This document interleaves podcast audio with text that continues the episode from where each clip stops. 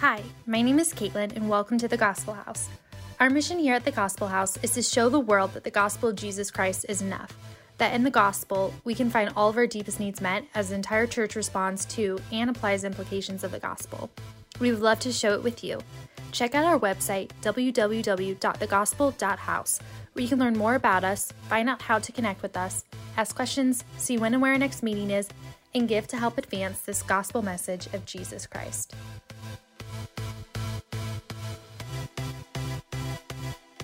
This Easter, every Easter, we celebrate the resurrection of Jesus Christ. By far, the most important event to the Christian church, and the most important question to be answered by every single human being that walks this earth.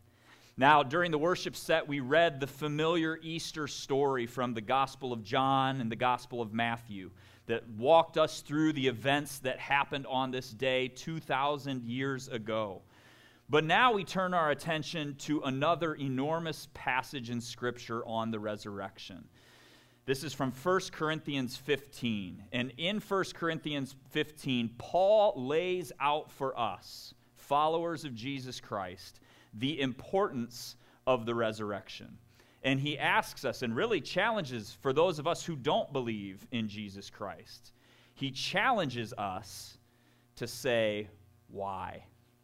Why don't you believe in Jesus? Because, like we said, this is the single most important question that you will answer in your entire life. I know it seems like it's what do you want for dinner tonight? That's not it. It's not even on the radar.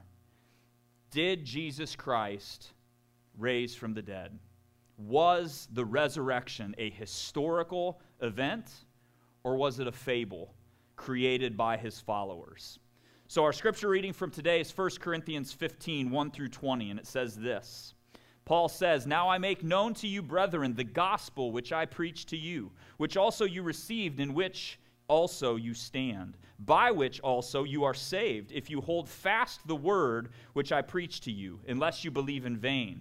For I delivered to you as of first importance what I also received that Christ died for our sins according to the Scriptures, and that he was buried, and that he was raised on the third day according to the Scriptures, and that he appeared to Cephas, then to the twelve. After that, he appeared to more than 500 brethren at one time, most of whom remain until now, but some have fallen asleep.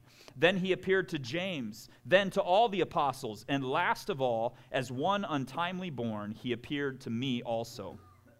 For I am the least of the apostles, not fit to be called an apostle, because I persecuted the church of God. But by the grace of God, I am what I am. And his grace toward me did not prove vain, but I labored even more than all of them. Yet not I, but the grace of God with me. Whether then it was I or they, so we preached, and you believed. Now, if Christ is preached that he has been raised from the dead, how do some among you say there is no resurrection of the dead? But if there is no resurrection of the dead, not even Christ has been raised. And if Christ has not been raised, then our preaching is in vain. Your faith is also in vain. Moreover, we are even found to be false witnesses of God because we testify against God that he raised Christ, whom he did not raise, if in fact the dead are not raised. For if the dead are not raised, not even Christ has been raised. And if Christ has not been raised, your faith is worthless. You are still in your sins. Then all those who have fallen asleep in Christ have perished. If we have hope in Christ in this life only, we of all men are to most be pitied. But now Christ has been raised from the dead, the first fruits of those who are asleep. This is the word of the Lord. Here is the incredible reality of Easter. We've been going through this sermon series, Behold the Man, and we've been talking about all of these different bystanders who saw Jesus Christ in his life walking up to the cross, going through all of the events. The reality that Easter poses is this Jesus, the truth of who Jesus is, through the eyes of us, through the eyes of you and me. the incredible reality of Easter is that you and I can now behold the resurrected Savior. You are his disciple, actively his disciple. Our Savior is alive to be followed. We don't follow the teachings of a dead man like every other world religion that exists. We follow a living Savior. But I'm getting ahead of myself. So let's dive in. Today we're going to look at the truth of the resurrection. We're going to look at the truth of his revelation, and then we're going to look at those two things, what response that requires of us. First, we look at the truth of the resurrection.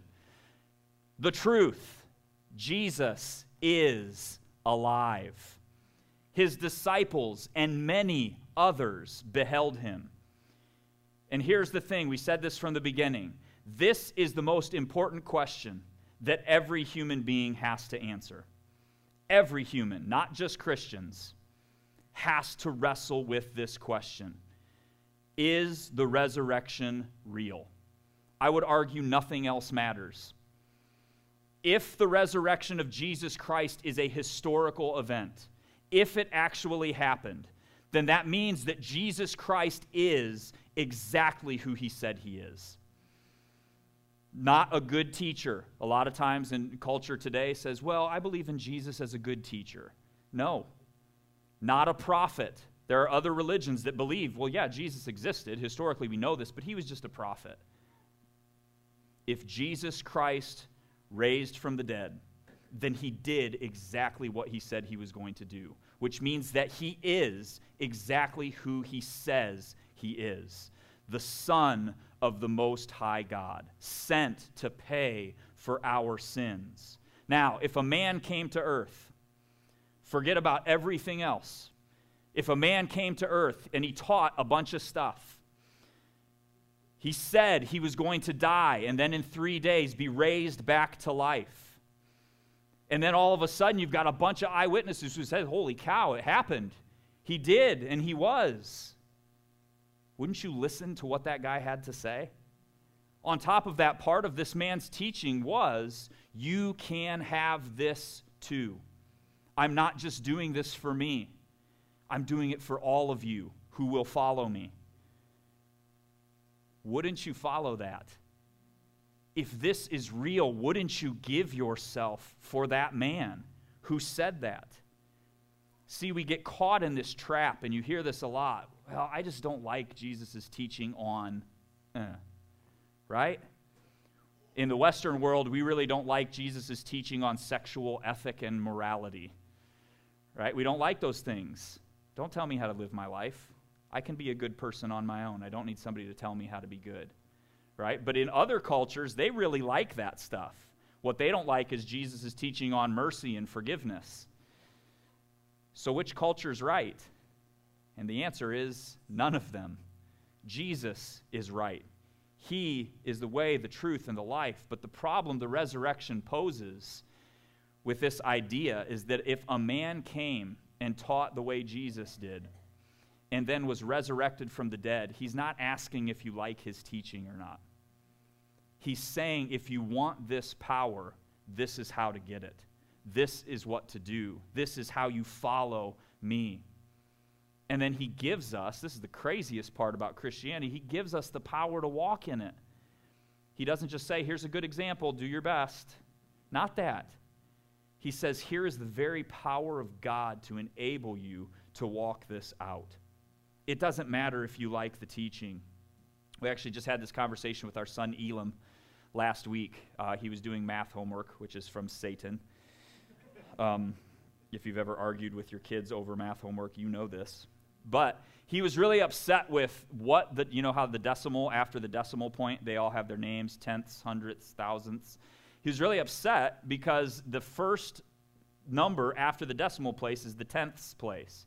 He said, that doesn't make any sense. It's the ones over here.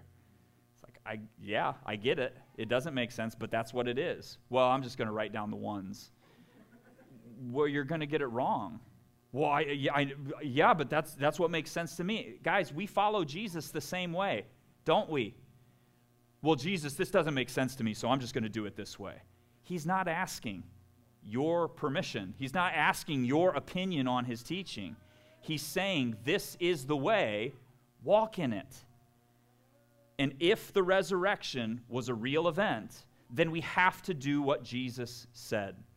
And there is an overwhelming amount of evidence that can prove to us beyond a reasonable doubt that the resurrection of Jesus Christ took place.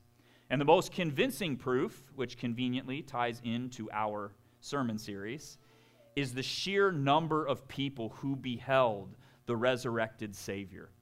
The sheer number of people who saw Jesus Christ in his resurrected form. We read it today in our scripture passage that Jesus appeared to Cephas, who's Peter, then to the 12. After that, he appeared to more than 500 brethren at one time, most of whom remain until now, but some have fallen asleep.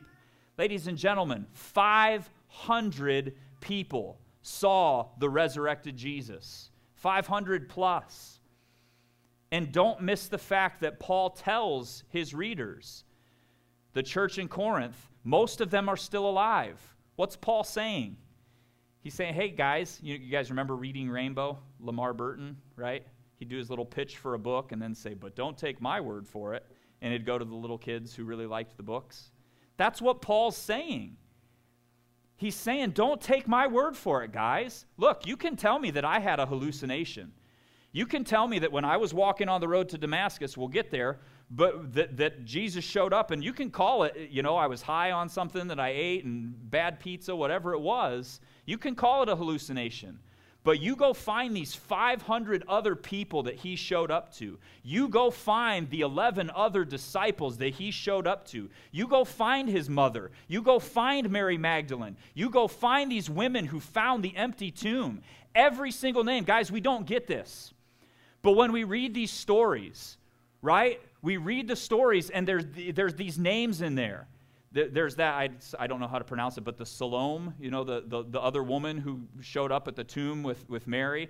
So, so she shows up. Guys, when people write books, when people write literature, nobody writes a story like that. Not even today.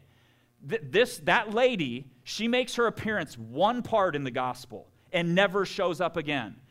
She wasn't a, like a, a, a, devoted follower of Jesus who did some fancy stuff. When you write a novel, when you write a story, a fiction, you put characters in that you develop.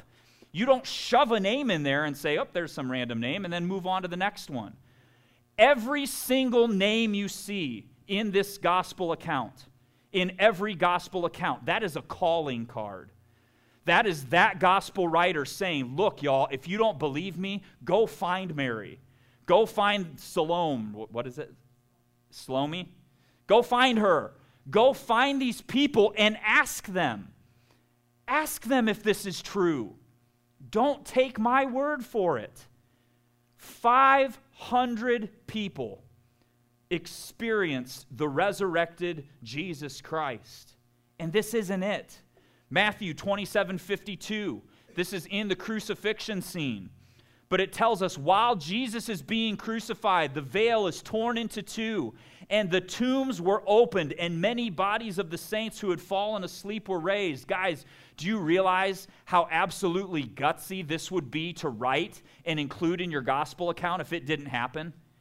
Absolutely anyone in Jerusalem could have been like, hold on a second. That didn't happen. What, Matthew, what are you talking about? Like, I, I, live in Jerusalem. I'm like right on the edge of town. If people were popping up from graves and zombies, you know, coming into Jerusalem uh, attacking, like, I'd, I'd be the first to know. I'm right outside the graveyard. You don't put this stuff in a story unless it happened. Because if you do, you are exposing yourself for somebody to call you out on fiction. And they don't. John 20, verses 30 and 31 from our passage that we read today. Or John says, Therefore, many other signs Jesus also performed in the presence of the disciples, which are not written in this book. But these have been written so that you may believe that Jesus is the Christ, the Son of God, and that believing you may have life in his name. John is saying there's even more than what you read here. Go talk to people. There's more. There's more to learn. He closes his gospel account by saying, This is the disciple who is testifying to these things and wrote these things, and we know that this testimony is true. And there are also many other things which Jesus did, which, if they were written in detail, I suppose that even the world itself would not contain the books that would be written. And if you still have question, John opens his first letter, First John, this way. He says, What was from the beginning, what we have heard, what we have seen with our eyes, what we have looked at and touched with our hands concerning the word of life and the life was manifested, and we have seen and testify and proclaim to you the eternal life which was with the Father and was manifested to us. What we have seen and heard, we proclaim to you, also so that you too may have fellowship with us. And indeed, our fellowship is with the Father and his Son, Jesus Christ. These things we write so that our joy may be made complete. John does not say, Hey guys, I saw all this stuff. I touched Jesus. I heard him speak. I saw him with my own eyes. Believe me. That'd be powerful. But John says we. John is talking about these 500 witnesses. All of us saw him. Ask around. Find Peter, find James, find Mary, find all the Marys, find Martha, every single name you see. Guys, there's this nasty idea that the Gospels were a tall tale, a fable created by the followers of Jesus. Those people who say that don't understand literature. Fables take hundreds of years to develop. You know, we hear about King Arthur, right? Here's the thing history, no, but no historian will argue the existence of a King Arthur but some of the tales and the, the battles he goes off on, they'll say, yeah, those are probably largely exaggerated. Those fables didn't develop until hundreds of years after Arthur walked this earth. Do you know why? Because if they come around while anybody is still alive who saw him, somebody's going to say, Lancelot's going to say, Arthur was a scumbag. I was better than he was. I fought better than Arthur did. Come on, somebody somebody's going to call your bluff. Somebody's going to call you out on it. These gospel accounts were written, which means that they were passed on verbally even before they were written, but they were written 50 years after Jesus' death. That's not long enough, y'all. There would have still been many eyewitnesses alive who could have said, This isn't true, y'all. The Gospels were not made up. There were too many people. Too many people. And Paul says, Go, find them. And you know the craziest thing? Of all of those 500 people, there is absolutely zero, zero historical evidence that a single one of them cracked. Not one. Not one. In the midst of death, in the midst of extreme suffering and torture, not one of them recanted their story. Not a single one. There's this guy, some of you may know the name, Chuck Colson. Colson. He was, he was an advisor to President Ronald Reagan. Uh, he got in really hot water with Reagan when they went through the, or I'm sorry, Nixon. Um, got into really hot water when they went through the Watergate stuff. Um, went to jail. In jail, he found Jesus. And the thing that led him to Jesus was this. I'm going to read you this quote from him. Uh, he says this He said, Watergate proves the resurrection was real says, There were no more than a dozen of us. Could we maintain a cover up to save the president? Consider that we were political zealots. We enjoyed enormous political power and prestige. With all of that at stake, you'd expect us to be capable of maintaining a lie to protect the president. Can anyone believe that for 50 years that Jesus' disciples were willing to be ostracized, beaten, persecuted, and all but one of them suffer a martyr's death without ever renouncing their conviction that they had seen Jesus bodily resurrected. Does anyone really think the disciples could have maintained a lie all that time under that kind of pressure? So, why didn't they crack? Because they had come face to face with the living God. They could not deny what they had seen. The fact is that people will give their lives for what they believe is true, but they will never give their lives for what they know is a lie. The Watergate cover up proves that 12 powerful men in modern America couldn't keep a lie, and that 12 powerless men 2,000 years ago couldn't have been telling anything but the truth. But see, we don't just have eyewitness accounts, because we also have the truth of Jesus and his revelation. This tells us, this truth tells us that Jesus is alive. You can behold him. You are his disciple. We act like these eyewitness accounts are all that we have. But, ladies and gentlemen, Jesus is still alive. Today, he is alive. You know, we want this to be a core truth of everything we do here at the Gospel House. But if Jesus is still alive, then he is still discipling us right now, right? That's why we don't believe in mentoring at the Gospel House. We believe in discipling because I walk with Jesus, and then you disciple with me as we both walk with Jesus together. And that's how every one of our relationships should be. He's still alive, so we can still walk with him. If Jesus is still alive, then he is still teaching us. He's still leading us into truth. If Jesus is still alive, he's still leading us. He's leading his church, which means that the resurrection power is leading his church, which means his church has nothing to fear. It's not going anywhere. It's his church, and he is still leading it. Jesus is alive, still telling us what to say, still telling us what to do, still telling us where to go and with whom to interact.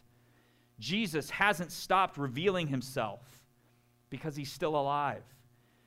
That's the truth of the resurrection that we rarely teach in the church. You know, we come to hear the pastor teach, right? But if we teach that Jesus is still actively teaching, well, then nobody needs to come here a pastor teach, right? Bad job security. But he is. He's still teaching. It's even more rare that we live out the implications of this in our everyday life. You follow a Savior who is still alive. Paul tells us this in 1 Corinthians 15 Last of all, as to one untimely born, he appeared to me also. He's referencing the experience that Paul had in Acts 9. Paul, on the road uh, to, to Damascus, sees a bright light, and Jesus speaks to him through this bright light. He's blinded by the light. He has these scales grow over his eyes because the glory of Jesus is so bright. And he has this encounter with God. And look at what he says in Galatians 1. He says, For I would have you know, brethren, that the gospel which was preached by me is not according to man. Paul's saying, I didn't learn this from any man. For I neither received it from man, nor was I taught it, but I received it through a revelation of Jesus Christ. For you have heard of my former manner of life in Judaism, how I used to persecute the church of God beyond measure and tried to destroy it. And I was advancing in Judaism beyond many of my contemporaries among my countrymen, being more extremely zealous for my ancestral traditions. But when God, who had set me apart even from my mother's womb, and called me through his grace, was pleased to reveal his Son in me so that I might preach him among the Gentiles. I did not immediately consult with flesh and blood, nor did I go up to Jerusalem to those who were apostles before me, but I went away to Arabia and returned once more to Damascus. Then three years later, I went up to Jerusalem to be acquainted with Cephas and stayed with him 15 days. But I did not see any other of the apostles except James, the Lord's brother. Now, in what I am writing to you, I assure you before God that I am not lying. Then I went into the regions of Syria and Cilicia. I was still unknown by sight to the churches of Judea which were in Christ, but only they kept hearing, He who once persecuted us is now preaching the faith, which he once tried to destroy. And they were glorifying God because of me. Paul does what a lot more of us Christians need to do. He doesn't have an experience with Jesus and then run out to the Christian bookstore. They didn't have Christian bookstores back then, but he doesn't run out and get a bunch of outside information on what it's like to have an experience with Jesus. He didn't do that. Paul went away for three years and did nothing but hear from the Lord. He plugged himself into the true vine and he heard from the Lord to see if this revelation was real. Then he went, and who did he talk to? The leaders of the church. And this wasn't like a denominational split church, right? He went to Peter. Peter was the leader at that time of the capital C church. Jesus was the leader. Jesus put Peter in charge. Peter was the earthly leader of the church. But he went and consulted them. That was the first person he went to. Then he talked to James, who was also leading with Peter. They confirmed his experience. Guys, there's a lot of goofy stuff out there in Christian bookstores. Did you know that? A lot of these weird gospels, Paul actually talks about it. Eh, he continues, or in Galatians 1 6 to 7, he, the reason he's writing to the church in Galatia says, I'm amazed that you are so quickly deserting him who called you by the grace of Christ for a different gospel which is really not another, only there are some who are disturbing you and want to distort the gospel of Christ. But even if we or an angel from heaven should preach to you a gospel contrary to what we have preached to you, he is to be accursed. See, there's a lot of weird gospels floating around. A lot of weird stuff. And we've got to be careful because there's, uh, there's an overwhelming attitude that I have seen recently of people who are, well, you know, I'm not going to I'm not going to take in the whole thing. I'm going to question. I'm going to you know, but guys, Satan doesn't care whether you believe the whole lie or not. As long as you get a nugget of untruth in there, he's done his job. And we, we swallow these things and, oh, you know, just, just sort out the meat from the bones. Ah. I don't know. Some of you guys know this. I, have actually I've done a been doing a Bible fast since we started the gospel. It doesn't mean I'm fasting the Bible. Don't worry but it means that I, I used to really love reading, and I read a lot of other books. But when we started the Gospel House, I felt strongly that God didn't want me to be influenced by anything else, by any denominational pull or anything else. And so I, I, really just hunkered down and I'm just reading the Bible. And guys, the longer I go, I don't know if I will ever read another book. Because we act like we need like the Bible plus Tim Keller's ideas. And I'm not saying it's bad. I'm not saying it's a sin to go read other people's stuff. Like it's it's good. It's good to disciple with other people. It's good. But but guys, this book has everything we will ever need. This is the imperishable gospel. And that's the you know one of the core tenets when we started this church is is the gospel of Jesus Christ enough? That was the question that started this whole thing. Is this enough? Or do I need to add other people's teaching to it? And I firmly believe that this is enough. And that God is more than capable of revealing himself to us through his word. Hebrews 12, we talked about this on Good Friday, but it starts out, therefore we have so great a cloud of witnesses surrounding us. Do you see that? Not just eyewitness accounts, but people who have experienced Jesus. Ladies and gentlemen, you're not alone. You're not the only person in this world who's experienced Jesus Christ. You have so great a cloud of witnesses as long as you stay true to the gospel of Jesus Christ, the true gospel of Jesus Christ in His Word. We have so great a cloud of witnesses. Guys, you hear story after story after story I really love the stories. They're probably the ones I've heard the most, but of people who are, you know, adamantly entrenched in the Muslim faith and see Jesus Christ. Jesus Christ, they see him show up in a dream, or they see him show up and he reveals to himself to them, and they cut all ties.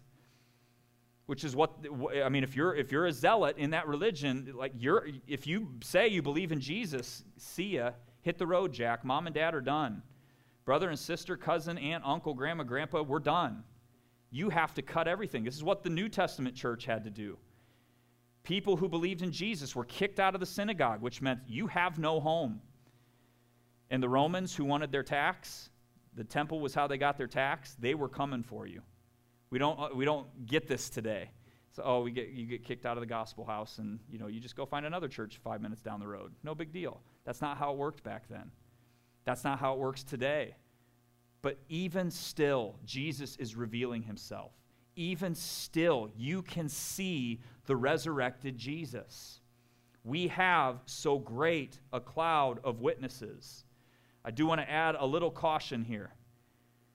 Just like Paul in Galatians, Paul didn't run off and ask everybody and their mother how they experienced Jesus. Because a lot of times what happens is, you know, I look and, well, I didn't have a blinding light and scales come over my eyes like Paul did, so my experience must not have been real. Not everybody's experience is the same. But the problem is, we run off and try to compare our experiences and we delegitimize or legitimize our experience based on what someone else has experienced. And we can't do that. Jesus talks about this in John 20. Thomas, you know, he gets the bad rap for being doubting Thomas because all of the disciples say, Hey, we saw the resurrected Jesus. And Thomas says, I don't believe it. Unless I put my fingers in the holes in his hands and in the hole in his side, I'm not going to believe it. So Jesus shows up and says, What's up now, Thomas? Here they are, poke away. And Thomas drops down and says, My Lord and my God. And Jesus answers, Because you have seen me, you believed. Blessed are those who did not see and yet believe. You don't have to have a road to Damascus experience. Guys, I've never seen Jesus. He's never showed up in a dream for me. I've never seen I've heard stories and I pray for it. I ask to see him, but I've never seen him. But that doesn't mean my experience is not as legitimate as someone else. And this verse comforts me because Jesus himself says, Blessed are those who have not seen and believe. I want to see. I would love to have a dream where I see the fire in Jesus' eyes and I can look him in the face and see the love of a Savior who gave his life for me. But, guys, I don't need it because I have experienced him. And I believe with all of my heart that my Savior is alive. And this is the truth of our response Jesus is alive. Live like it. Ladies and gentlemen, the church in the Western world is weak because it doesn't live like it serves a resurrected Savior. If you look around and you see churches that are dead, it's because they don't live their life like they serve a resurrected Savior. Look at Paul's response.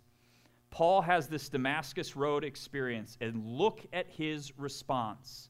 In Galatians, he says, I have been crucified with Christ, and it is no longer I who live, but Christ lives in me. And the life which I now live in the flesh, I live by faith in the Son of God, who loved me and gave himself up for me. In Philippians, for to me to live is Christ, and to die is gain. But if I am to live on in the flesh, this will mean fruitful labor for me. And I do not know which to choose, but I am hard pressed from both directions, having the desire to depart and be with Christ, for that is very much better, yet to remain on in the flesh is more necessary for your sake.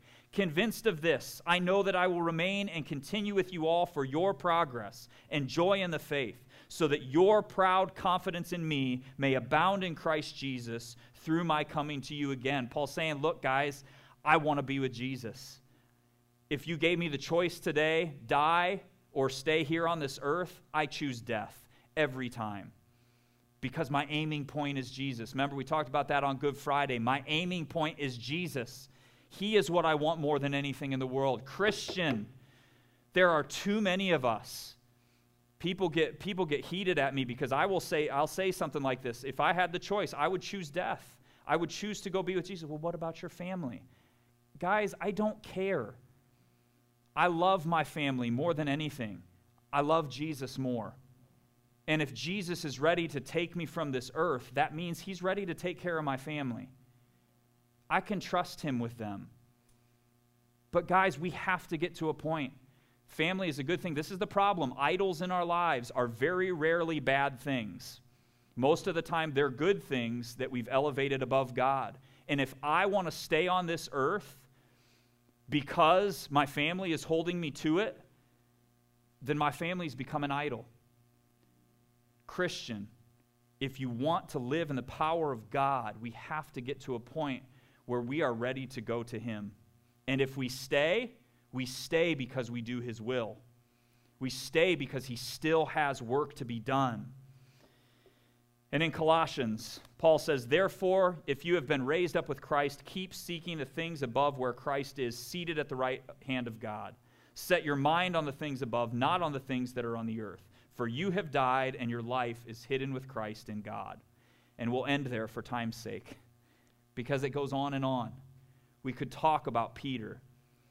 We could talk about James. We could talk about all of the disciples who died horrific deaths were crucified upside down, were tortured, were told, deny Jesus as they're being tortured, and they refused because they saw the resurrected Savior and their lives were no longer their own.